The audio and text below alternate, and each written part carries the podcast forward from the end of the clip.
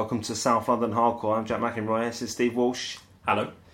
This week is the second meeting of the South London Book Club, SLBC, which is just you and me, Steve. And we'll be discussing Lucky Jim and Mad Frank.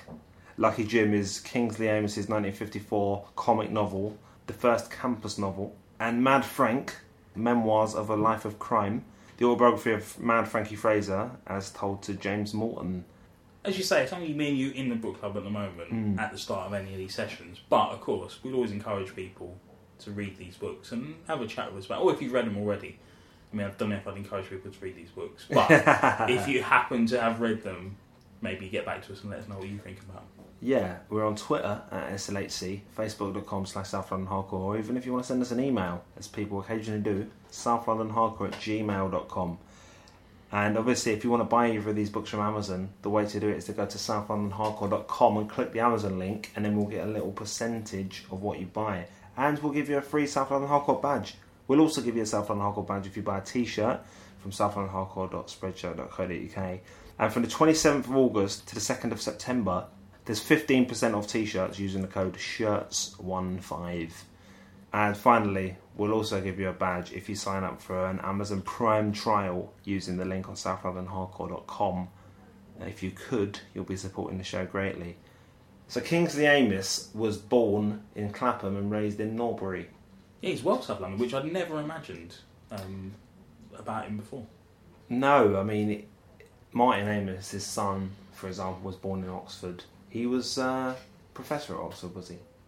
Kingsley Amis. Yeah. Uh, I don't know. I'd imagine so. Yeah, he was in academia as well. So yeah, I mean, he kind of moved away from South London, certainly. But yeah, I mean, f- uh, full on South Londoner. Yeah, it doesn't seem to look upon the place with any real affection, though. It doesn't seem to have influenced his writing in any way. It's not something that is relevant, really, to the work. Not it certainly not this book. No. No. Have you read any of his other books? Yeah, I read a few. I'd, I'd read um, a fair bit a while ago. Um, I read Lucky Jim at the time and really enjoyed it, so I read a couple of other things. My favourite of his that I read was a book called The Alteration, which, um, yeah, Kingsley was probably best known for his comic novels, but he also had a, a, a sort of line of, of genre pieces, sort of sci fi, um, alternate history pieces. And Oh, the right. Alterations, fantastic. Um, it's set in a world where the Reformation never happens. Martin Luther becomes reconciled with the Catholic Church and becomes Pope.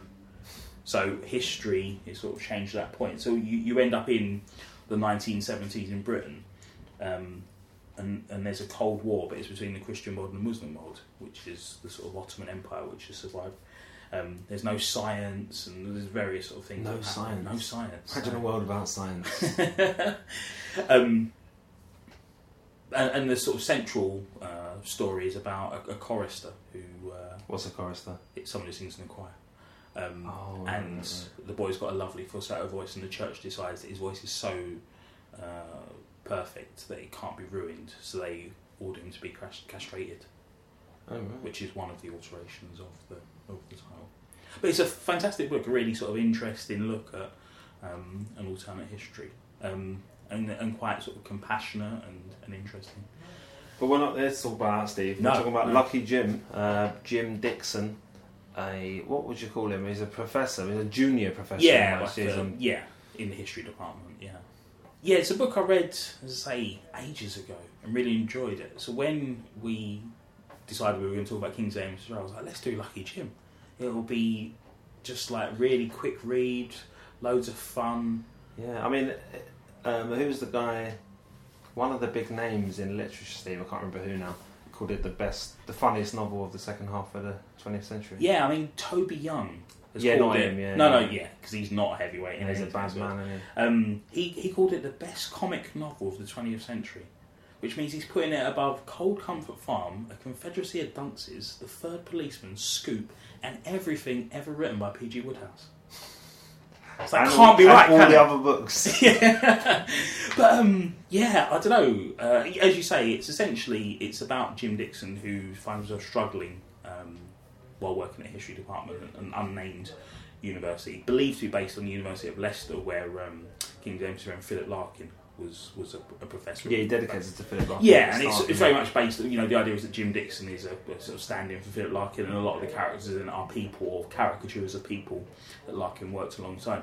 And and it's basically this guy who's struggling to ensure that he's got tenure for the next year at the university, and uh, doesn't get on with his colleagues, and then gets caught up in a sort of romantic scrape with this girl who and has a rival in the boyfriend that she's got at the time. And it's so it's very sort of yeah, there's a lot of sort of comic tropes there. But um, and as I say, I remember reading it and finding it really funny, but I didn't find it that funny No. this time round. No, that was the problem I had. Really, it's a it's a comic novel, but I was not laughing at No, all. no. Well, there were a couple of bits where I raised a smile. You know, he thinks the guy's wearing a, a badge and it's a piece of egg. Yeah, Quite yeah. amusing, but Yeah, there's moments, isn't there? Mm, and they're very well written, isn't it? Yeah, I mean, exactly. like, it's the know. thing. It's not a bad book by any stretch of No. imagination, and like you know, it's also seen as you say as a campus novel and a comic novel, but also seen as part of the angry young man mov- movement. So the idea of this reaction in literature to post-war Britain, where the sort of uh, the very sort of musty, dusty, old-fashioned ways before the war give way to this new um, social freedom. So the portrayal of women in the book and young people in the book and, and, and whatnot is more modern than had been up to that point. and it's quite good in in those sort of terms. I think you know it's an interesting piece about Britain at that time, but it just seems a bit. It was a bit throwaway. I thought, you know, you know, so you spend a couple of weeks in these people's company, and you just think, what? What was the point of it? Yeah, and that's the thing. Like you know, as you say, in terms of it, in terms of it as a comic novel, like there's scenes that are clearly supposed to be sort of set pieces, like you know, particular bits that are supposed to elicit comedy. So there's a scene where he's putting together a forged letter to send to um, one of his housemates that he doesn't get on with. He fakes a phone call to annoy someone. So there's these moments where he's clearly acting like a clown and trying to get a rise out of people, but the letter and the phone call aren't great. And there's also a thing of the thing that really bothered me about them as, as sort of comedic devices was it's him pranking someone else, but in the most indirect, removed way possible. So you're supposed to sort of there's this whole thing of him writing out the letter, and obviously because it's set in Britain in the fifties, it's like three days later the guy gets the letter at the, at the breakfast table. Do you know what I mean? It's just such an odd sort of remove, and like the, with the phone calls, there's nothing where he's really confronting anyone. The, the, the, and the scenes where he does confront people are usually quite funny and quite good, as you say. It's the bits where he's he's in front of someone and, and noticing things and observing things. Yeah, when he and saying nicks the cab, it's quite amusing. Yeah. Isn't it? yeah. But too much of it is sort of reliant on his, and it's it's very much told from inside his head, and so much of it is is that. So there's not comedic moments in the sense of, as I say, scenes between people where there's actual resolution. Yeah, it seems bizarre to me that someone would sit there laughing, laughing their head off throughout. Or reading it and going, "This is the greatest comic novel." ever." I mean, even the, you know, the, it builds up to a scene at the end where he has to give a lecture on Merry England and gets drunk, and you know, there's comedy in that. But even there, I was like, "Oh, this is like Gussie Fink-Nottle's speech in uh, the P.G. Wodehouse novel. That's much funnier than this. That is genuinely um, hilarious." Well, will we read a PG Wodehouse novel at some point? I mean, Yeah, you've we obviously can. read loads of them. All of them. But he We went can- to where can. did he go? Dulwich College, yeah, we can definitely do that. You're right, and then we can sort of explain why it's better. I think Philip Larkin has a lot to answer for as well because apparently he read the book in various drafts and encouraged Amis to play up the romantic angle with the girl. So, and it did feel like very much like a, a lot of the tropes were sort of rom com, as you say. Mm. It felt like sort of Bridget Jones. There's like yeah, like running two to the train station to. yeah, all that business. And like that's it's just not not particularly funny, not particularly I don't know, just not particularly good. And and it struck me as well when I was reading that. I was like, why would you get a poet to advise you on the structure of your, of your comic novel? I'm not saying Philip Larkin can't write, but I'm saying, do you know what I mean? Don't don't you don't go to him and go, how do I make this novel funnier? Play up the romance. No, Philip, you're wrong about that because you're not an expert on librarian. I suppose they just figured he knew about all the books. Was he? Yeah. The ending as well, I thought was a bit clunky in terms of the structure. Like, and this is, uh, you know, can you say spoilers for a book that's 60 years old? Let's say it anyway. Yeah, just for spoilers. Spoiler Um, alert. So at the end, obviously, uh, the speech goes badly and Jim is definitely fired from the history department. At which point, this guy who's been floating around the book and not really playing a huge part of it goes, It's alright, I've got your dream job in London. Oh, and my um, that girl you fancy is my niece, and I don't like the boyfriend she's got now, so you're going to get the girl as well. And you're like, this isn't good. This isn't well written, is it? It's not. Well, and, yeah, and again, you know, I will go to Wodehouse a lot because he's my favourite. Um, joint favourite novelist with Yeah, Vonnegut, uh, Vonnegut, yeah, but um, Get angry. but in, in these, yeah, you're on the record. But in these sort of circles, thinking of comic novels, like you know, as as as wonderful as Wodehouse is at character and at um, the use of, of, of language, his his novels are so meticulously plotted. Like there's, it is like a, a, a looking at a, a beautiful piece of clockwork when you sort of examine what it does. And with this, it was just sort of like these things happen, and then at the end, he's all right. And I was like, I don't know if that oh, works. lucky Jim. yeah, and that's the thing. You do feel like with the title, you're sort of like, I did, you know, it's sort of King's Aiming Soldier. I did say, uh, you know, it was all there, and you're like, this isn't, this isn't good enough. right, so that was uh, damning, wasn't it? Two fronts down. Uh, evisceration. Quite, it's quite, I read some quite interesting stuff around uh, Kingsley Amis. I don't know if you Yeah, go on. No, I didn't. did. You not? Okay. Apparently, he was um, devoted to the Queen, and uh, such an extent that he had erotic dreams about her. he said they usually began with uh, him attempting to pour the royal chest, and Her Majesty protesting, "No, no, Kingsley, we mustn't." Right.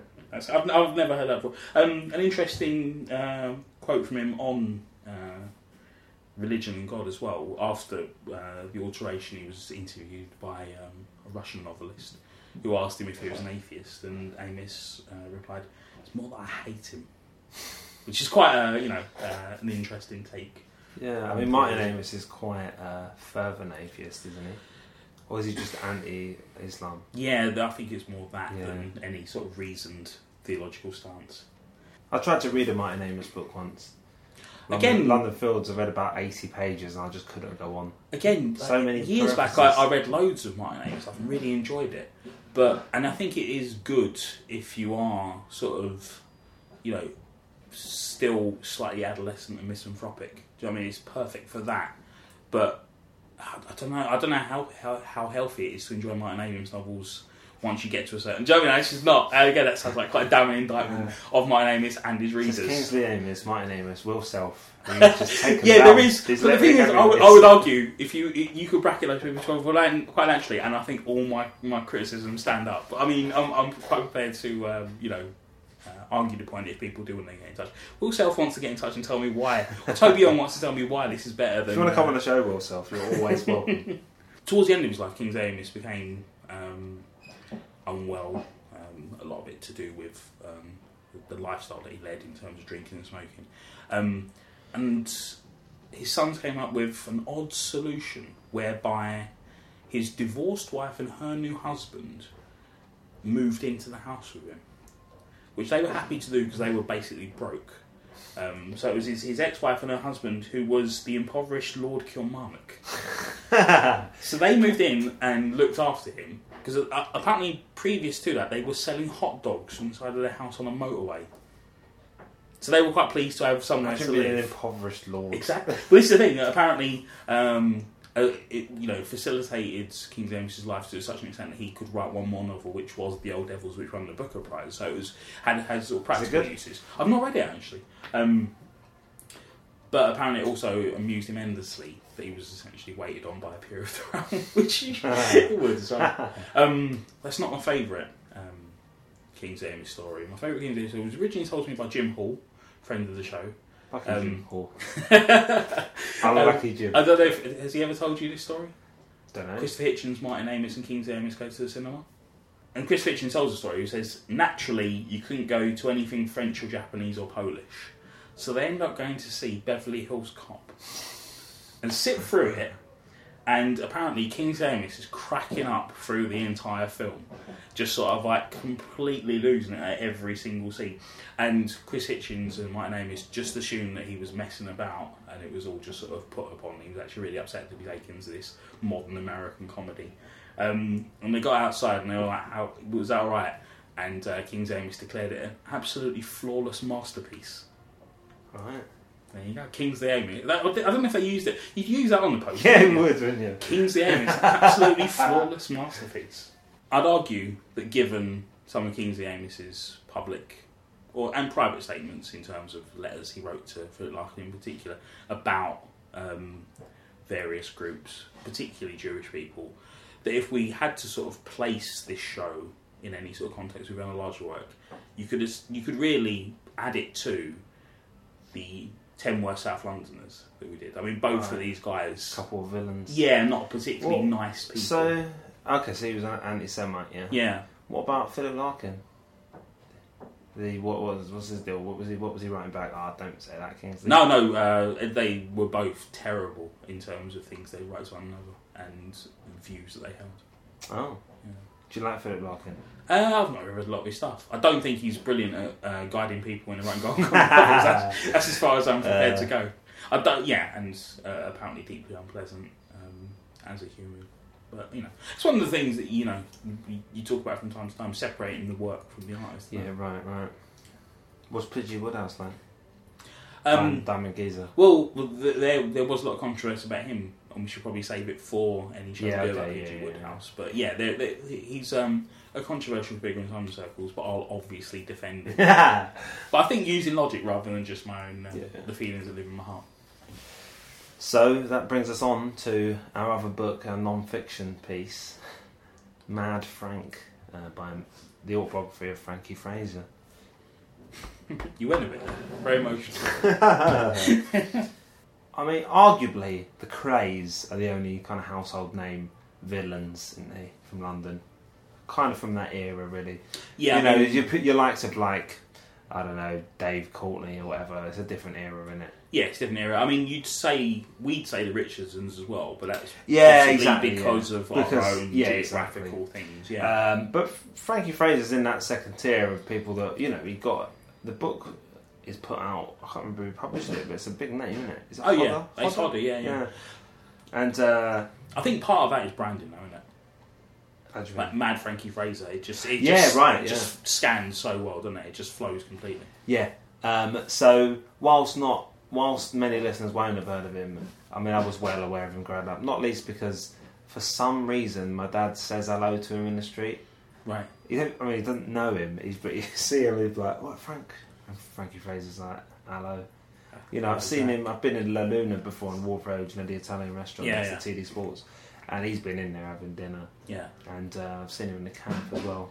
So, I mean, he's in a home now. We'll get on to we'll get on to what he's up But to. also, now, you know, uh, more recently, uh, well, not more recently, uh, after coming out of prison until quite recently, he was a bit of a sort of media figure as well. He'd like Yeah. up on shooting stars and stuff. Yeah, well, this is what I mean. I mean, you've got the, the kind of Krays of in a league of their own, but then he's, I mean, he's lived long enough as well, hasn't he, Yeah. for it to kind of be ironic that he used to, you know. I think the train robbers as well, particularly Buster Edwards. you Yeah, right. True. sort of- Ronnie Biggs. Yeah, yeah, yeah. yeah. Right. So the book is his life story. Obviously, talks about growing up in Waterloo and then on to a life of crime. Um, Mentions his um, Native American ancestry as well, which yeah, throw that in, isn't it? yeah, but it's just I'll be mentioning my Native American ancestry in my book. Won't I? There's, I, I watched um, uh, a sort of documentary about him, and it had um, Charlie Richardson's wife on there, and uh, she talks about Frankie Fraser's Native American ancestry, um, where she's like, um, "Yeah, you know, he confirmed it is, but we we always had our suspicions. His sister looked like a squaw." and he said- and he look at him, he looks like a totem pole. I was like, and it showed a, a picture of him uh, in profile just to show what she was talking about. a very short totem pole. I think I had this idea of him as more of a big player, really. Like you say, Brandon kind of Hmm. It, it's kind of he's made himself into a kind of like uh, like a huge figure, but you know he spent you know when you think oh what where did he do his South London stuff? Well, it's mostly Wandsworth Prison. wasn't it? Occasionally, Brixton, he would. Uh, I mean he was in prison for forty two years altogether, yeah, and that's out of about forty five. and that's the interesting thing is, I mean, that is remarkable and does give you an angle from which to work from in terms of building up an idea about a person, but does similarly indicate, and something that you do sort of make clear in the book, he wasn't necessarily the best at crime. He no, would get caught no, quite a lot. clearly, yeah, clearly. I mean, it's this is not only one of those stretches is twenty years, Yeah, but the rest of them is like three years and a year and stuff. Uh, I mean, the book is basically, um, you know, he starts off, he grows up in Waterloo. Um, I mean, it was that it was that poverty, wasn't it? Yeah, You know, he's yeah. talking about like feeding rats to terriers and stuff, and Yeah, like organising street fights for entertainment. And there's a bit where he talks about uh, his head got run over by a lorry Yeah. when he was a little kid chasing like cigarette cards.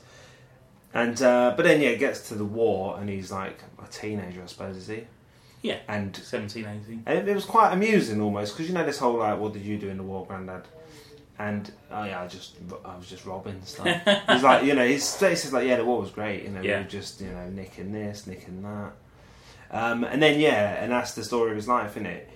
He, he's he has a, he does a crime. He goes to prison. He comes out and just does more crimes. And goes book, back. in terms of the actual text, is largely just a list of people, places, and jobs, isn't it? He's sort of like, he'll sort of go, and then this guy in Guildford, and we did this, and this guy. Mm. He died of a heart attack. Yeah, and it's just very. I mean, I got frustrated with the book quite early on because of that, but it also bothered me that I had a real feeling that it, this could have been a good book because, as you say, he's very good. One of the things that I think the book gets spot on is credit to James Morton, who's, who's ghosted it and sort of written it alongside him, but his voice definitely comes across in, in the style of the book. They're very sort of uh, clear about using his own phrasing on things, Yeah. which does give it a real sort of vividness.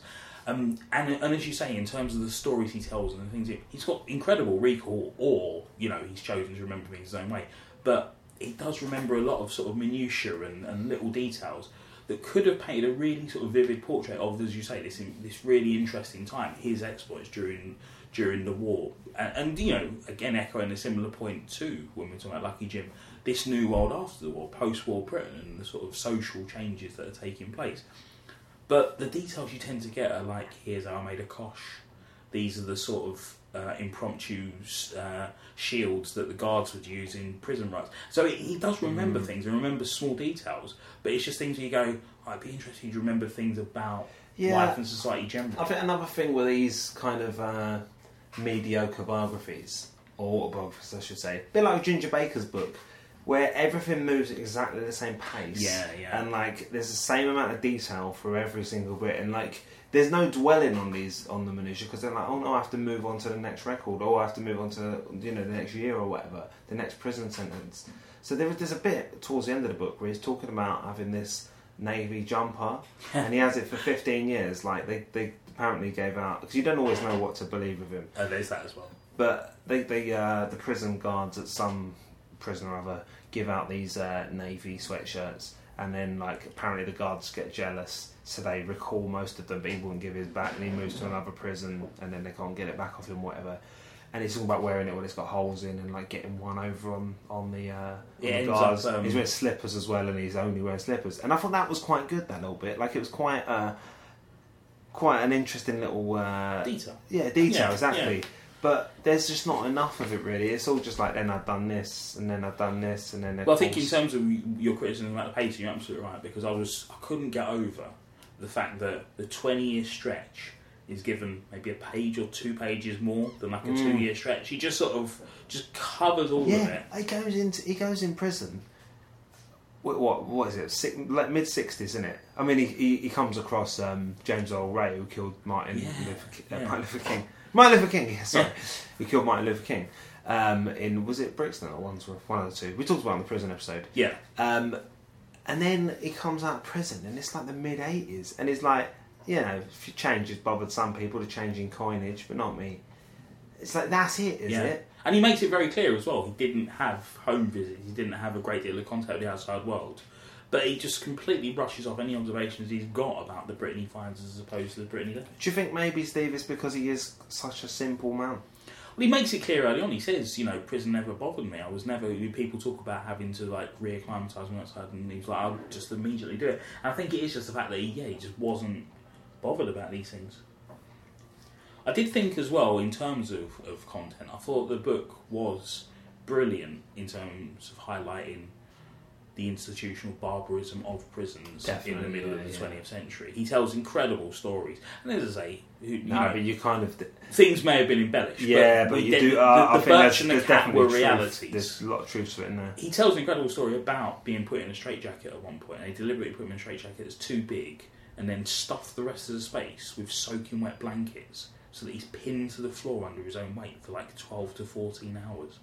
And it, as I say, that's written particularly well and, and, and, vividly, and you just think more things like that if they'd chosen to make it more observational. But the thing is, you know, the thi- you know, for all our criticisms and, and suggestions, that's not what a book should be. Is it? This is that's not what people who are buying this book are after. Yeah. They want a list of people and jobs and places, and that's what exactly what you get. And in terms of it, of doing that, I think James Morton has done a tremendous job. I mean, the footnotes are fantastic in terms of he'll rather than cut across the text, he just lets uh, Fraser have his his say in the text, but at the bottom will sort of take a reference to a particular person or place or, or, or case and and give it, uh, and, and that's where the sort of difference in, in tone and voice takes over. Give a, a very sort of academic, dry, removed take on it at the bottom. So I, I thought, you know, Mm. yeah, I agree, it's yeah. not.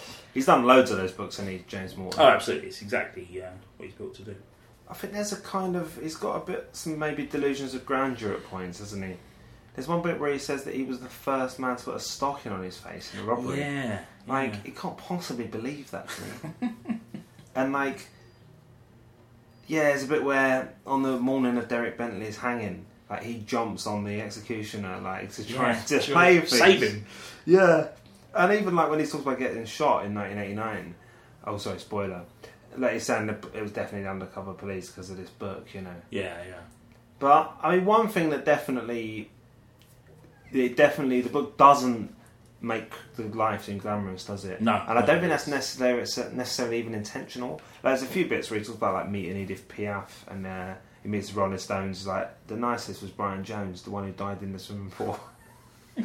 but like, and he talks about uh, that. Um, is it Mr. Smith's that's at Catford? Yeah, where you yeah. got the chorus girls coming from the store. But you, what you get out of it is that it just is such a waste of a life. There's a bit where he talks about uh, his son's nine. He sees his son when he's nine, and then he goes to prison for 20 years and sees his son when he's 28. Yeah, yeah. It's just such a waste, isn't it? And he just. He's got no regrets about anything. He just, it comes across like I don't know. I just expected there would be these long runs of like, oh, we're pulling in so much money, Yeah. but he's just he never gets any higher than the bottom of the totem pole, does he? I mean, he, and the other thing as well is he makes it clear that he didn't particularly uh, save or invest. So, you know, when he came out of prison, they did like benefits for him Yeah. essentially to sort of give him a bit of bit of cash to run around with. But You know, I'm not a dog lover, Steve. But I was quite alarmed to read, you know, because the country we're in, you know, people go mad over dogs, don't they? And he killed two of them in the book. yeah, yeah. I mean, there's one where he he goes to this the governor of the prison. Like once he's got out, the governor gave him a hard time in some way, and no doubt it would have been, you know, he was su- he suffered cruelty from uh, prison officers, but whatever. Um, so he ends up he goes and hangs this governor from a tree outside his house, and he hangs the governor's dog as- well. The branch that the governor's hanging from breaks, and he lives. Apparently, every time he sees him after that, he's got his head hung to the side. Um, but yeah, he talks about the dog. He goes, it barked a bit and tried to get away, but I caught it. I should think it died. To be honest, I like dogs. And then later in the book, he goes, uh, I don't know what he's doing. He's robbed somewhere or something. As we left, an Alsatian dog went for me, and I cut his throat. Now I like dogs, but I had to do it. I mean, twice he talks about liking dogs after killing them, man. I don't think he likes them that much. But, and, and and this is an interesting counter isn't it? You know, and about sort of attitude. Like you don't like dogs, and you killed none. No, So scared to go toe to toe with one. he mentions the train in the book from time to time, the Great Train Robbery, and I thought we could have taken this opportunity to sort of look at that a little bit as a South London crime, because in a similar way to, uh, you know, as, as say if you're framing this episode. If we're going to be talking about people like Kingsley Amis or Frankie Fraser or the Great Train Robbery, it's not going to be a Blue Black episode. It's not going to be a Hall of Fame episode. It's not going to be us all going. Tell you what was great: the fact that loads of the Great Train Robbers all came from Battersea and Bermondsey. But so, but I thought it could be something worth sort of just chatting about. Uh, like, and while while just sort of researching around it, I've read a couple of incredible things I'd never heard before um, in relation to um, the Great Train Robbers. Bruce Reynolds, the de facto leader of the gang, um, has a son called Nick. Do you know about this? Nick Reynolds, he's not the guy who robbed the bank, is he? No, he's the guy from Alabama Free, Oh, right. a member of Alabama 3. Brixton, uh, Yeah. His dad was uh, a Great Robber. Having said that, my mum worked with a girl whose dad was another one of the Great Train Robbers as well. there's quite a few of them, weren't there? Yeah, there were plenty of them. We, I'm sure we talked about it on a previous episode. I think it would have been prisons or possibly Waterloo when we would have been talking about Buster Edwards who used to sell flowers at Waterloo. Phil Collins played him, didn't he? That's right. Yeah. Do you know the Dexter Fletcher story? Oh, you've told us in the podcast before. Have I? But tell me again, Steve, 'cause I can't remember it. But uh, th- th- that can't be true because I only You just read I, it. I read about it and I was like, that's incredible. Apparently, uh, when Buster Edwards had his flower store at Waterloo, um, Dexter Fletcher ran past and Yeah. grabbed. I've, I've told this story before. Yeah. Why did it feel news to me when I read about yesterday? But tell it again because I can't remember what it is. Okay. So, but Dexter Fletcher. grabbed a couple of bunch of flowers and ran off. But unfortunately for him, Buster Edwards had seen the Rachel papers a couple of days before, so he called the police and That's said, the Martin Amis book, isn't it? It is. A, it, Yeah. yeah. it's all it's all intertwined. Um, he rang the police and went. The kid out of the Rachel papers nicked uh, some flowers from a stall. So they pick up Dexter Fletcher. He's like, "Yeah, I just didn't have any money. I had to get some flowers for Julia Sawalha." Remarkable, isn't it? Another weird link between the two books is they've both got someone in it called Urquhart. Do you notice that? I didn't notice that. No, I've never come across it's not a common name, is it? I've never U met R one. Q U H A R T, and it, it appears in both books. Yeah, no. Um, um, House of Cards as well. The British uh, one. Oh, Francis right. Oh, So it's not an un- well, it is an uncommon name. Yeah. it's very, very clear. But yeah, you're right, isn't it? It's not the sort of thing. If you're picking two books at random, you expect that surname to turn up in both. So this book is twenty years old, isn't it?